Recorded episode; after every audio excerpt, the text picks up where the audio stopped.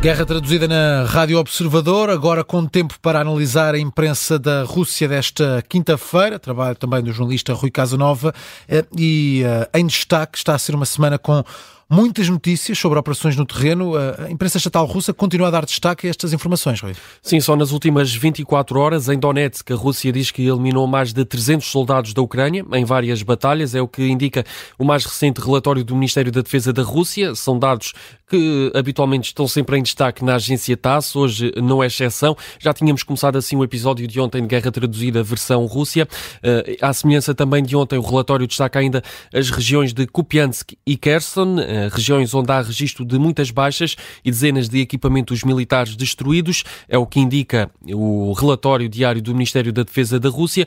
Ao todo, nas últimas 24 horas, Moscovo diz que as Forças Armadas atingiram veículos e pessoal inimigo em mais de 110 regiões ucranianas. Uma notícia em destaque na agência TASS. Atenções também para um artigo de opinião de Olaf Scholz. Um artigo de opinião no qual uh, o chanceler alemão reforça que nem a União Europeia nem os Estados Unidos pretendem arrastar a NATO para esta guerra entre Rússia e Ucrânia.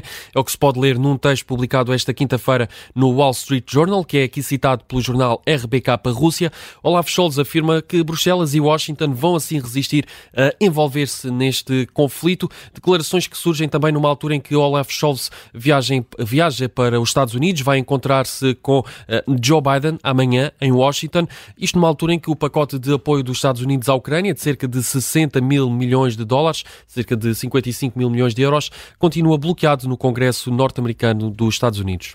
Ainda em destaque na imprensa russa, a entrevista de Vladimir Putin, um jornalista norte-americano que continua a dar que falar na, na, imprensa estatal russa. Foi um tema em destaque no episódio de ontem Sim. de Guerra Traduzida versão uh, Rússia. Continua em destaque na imprensa estatal de Moscou. Falamos da entrevista que Vladimir Putin deu ao jornalista norte-americano Tucker Carlson e, e hoje há a reação da Hungria, pela voz do ministro dos Negócios Estrangeiros húngaro. Diz que sem dúvida vai ser uma entrevista emocionante à qual a Hungria vai estar atenta. É o que diz o ministro em declaração declarações à agência estatal de notícias russa RIA. Eh, o ministro diz que a Hungria está assim curiosa para saber eh, o que é que o líder russo disse a esta entrevista. Ontem, como falámos no episódio de ontem da Guerra Traduzida, eh, o Kremlin aceitou que Vladimir Putin desse esta entrevista a este jornalista norte-americano uhum. porque diz, apesar de não ser pró-Rússia, tem uma visão mais favorável do que os restantes países ocidentais. Por isso, o Kremlin aceitou que Vladimir Putin desse esta entrevista. Diz que vai ser divulgada em breve. Estaremos na, na naturalmente atentos, porque, eh, como eh, nos mostra esta notícia, esta entrevista eh, vai merecer muita atenção por parte da imprensa estatal de Moscou. Para fechar, falamos da imprensa independente da Rússia, que dá destaque aos ataques nas últimas horas na Ucrânia.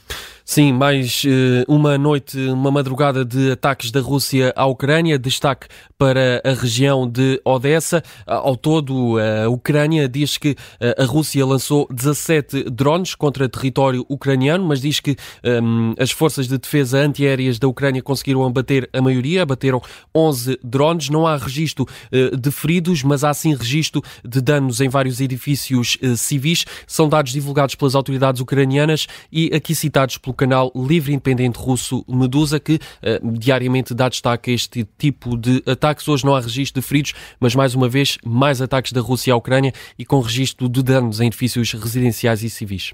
Ponto final na guerra traduzida.